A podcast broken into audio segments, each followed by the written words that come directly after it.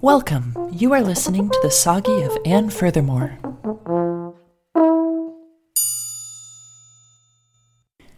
Dr. Banana called on the phone to send his condolences and see how I was doing.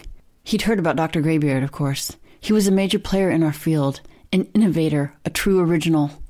I nodded. He said, This has got to be hard for you.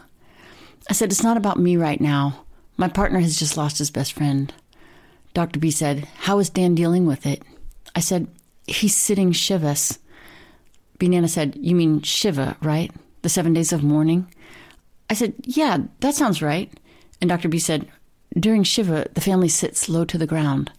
I said, I, That sounds right, only Dan is like really, really low to the ground, like he's on the ground. And I'm pretty sure he said regal, like Shiva's something regal. Dr. Banana asked me if I was Jewish, and I said no, but as a Mormon, I was technically an adopted daughter of Israel. He asked me if I was a practicing Mormon, and I said, Oh, fuck yeah, I practice every day. If I don't practice, I sound like shit. He said, Do you still go to church? I said, Oh, fuck no. I'm over it. I left the church and I didn't look back.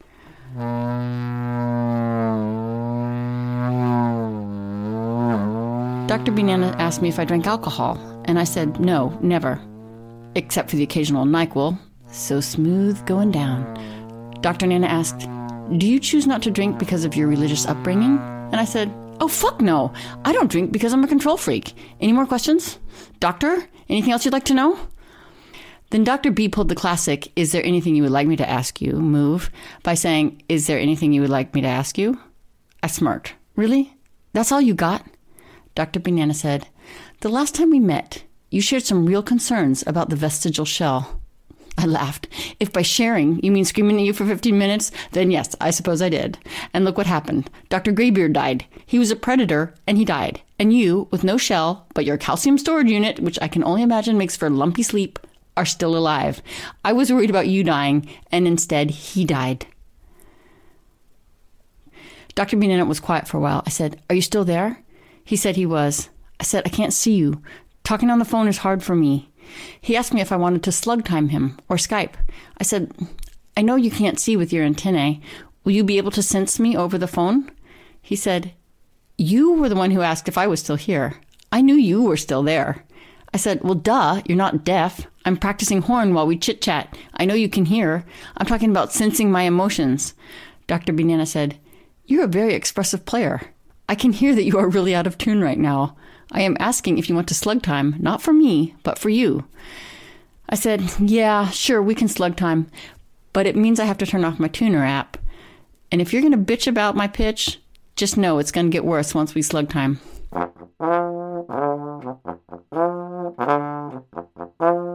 We went to video, and sure enough, I felt better. I said, Thanks, this was a good idea.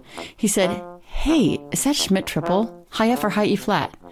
I said, went with the high F because I wanted a descant sound up there. Does that make any sense? He said, Yes, it does. Corners are engaged. You're keeping your chin down. You're looking good, furthermore. I put the horn down. Thanks. Can I tell you something, for reals? Furthermore isn't my real name. Dr. Banana said, What? It's not? I said, Nope. My ancestors changed their name when they joined the church. They wanted a Mormon sounding name, you know, something Mormony. They picked Furthermore because all the good ones were taken. Smith, taken. Young, also taken. Dr. Banana said, Do you know what your real name is? I said, Yes, I did my genealogy. The Furthermores changed the name on all the records in the world, going back to the year of our Lord, 932 BC.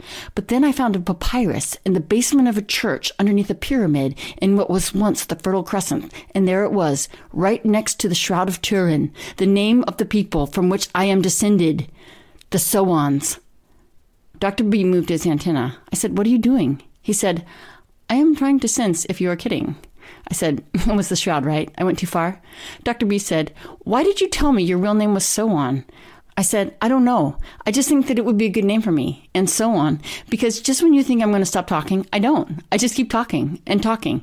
Even when it seems like I'm done, really and truly done, I say something else. Like now, I keep talking. It's too much.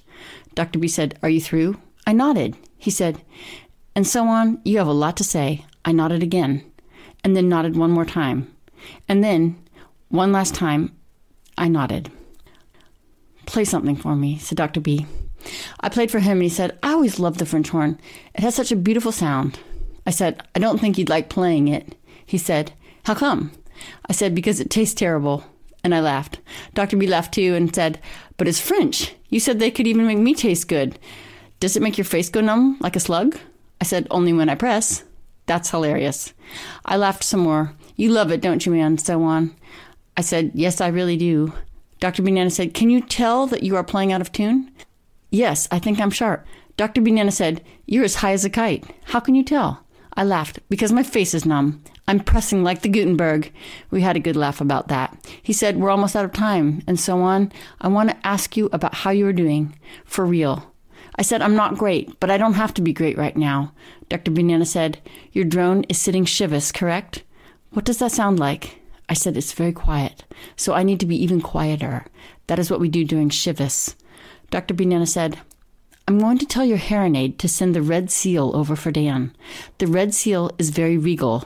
He is the patron saint and protector of those in Shivas.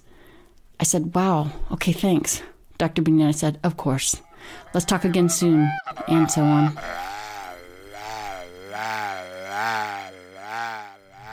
The Furthermore Soggy is created, written, and performed by Ann Ellsworth, and edited and produced by me, Sophia Como. Thanks for listening, and be sure to tune in next week.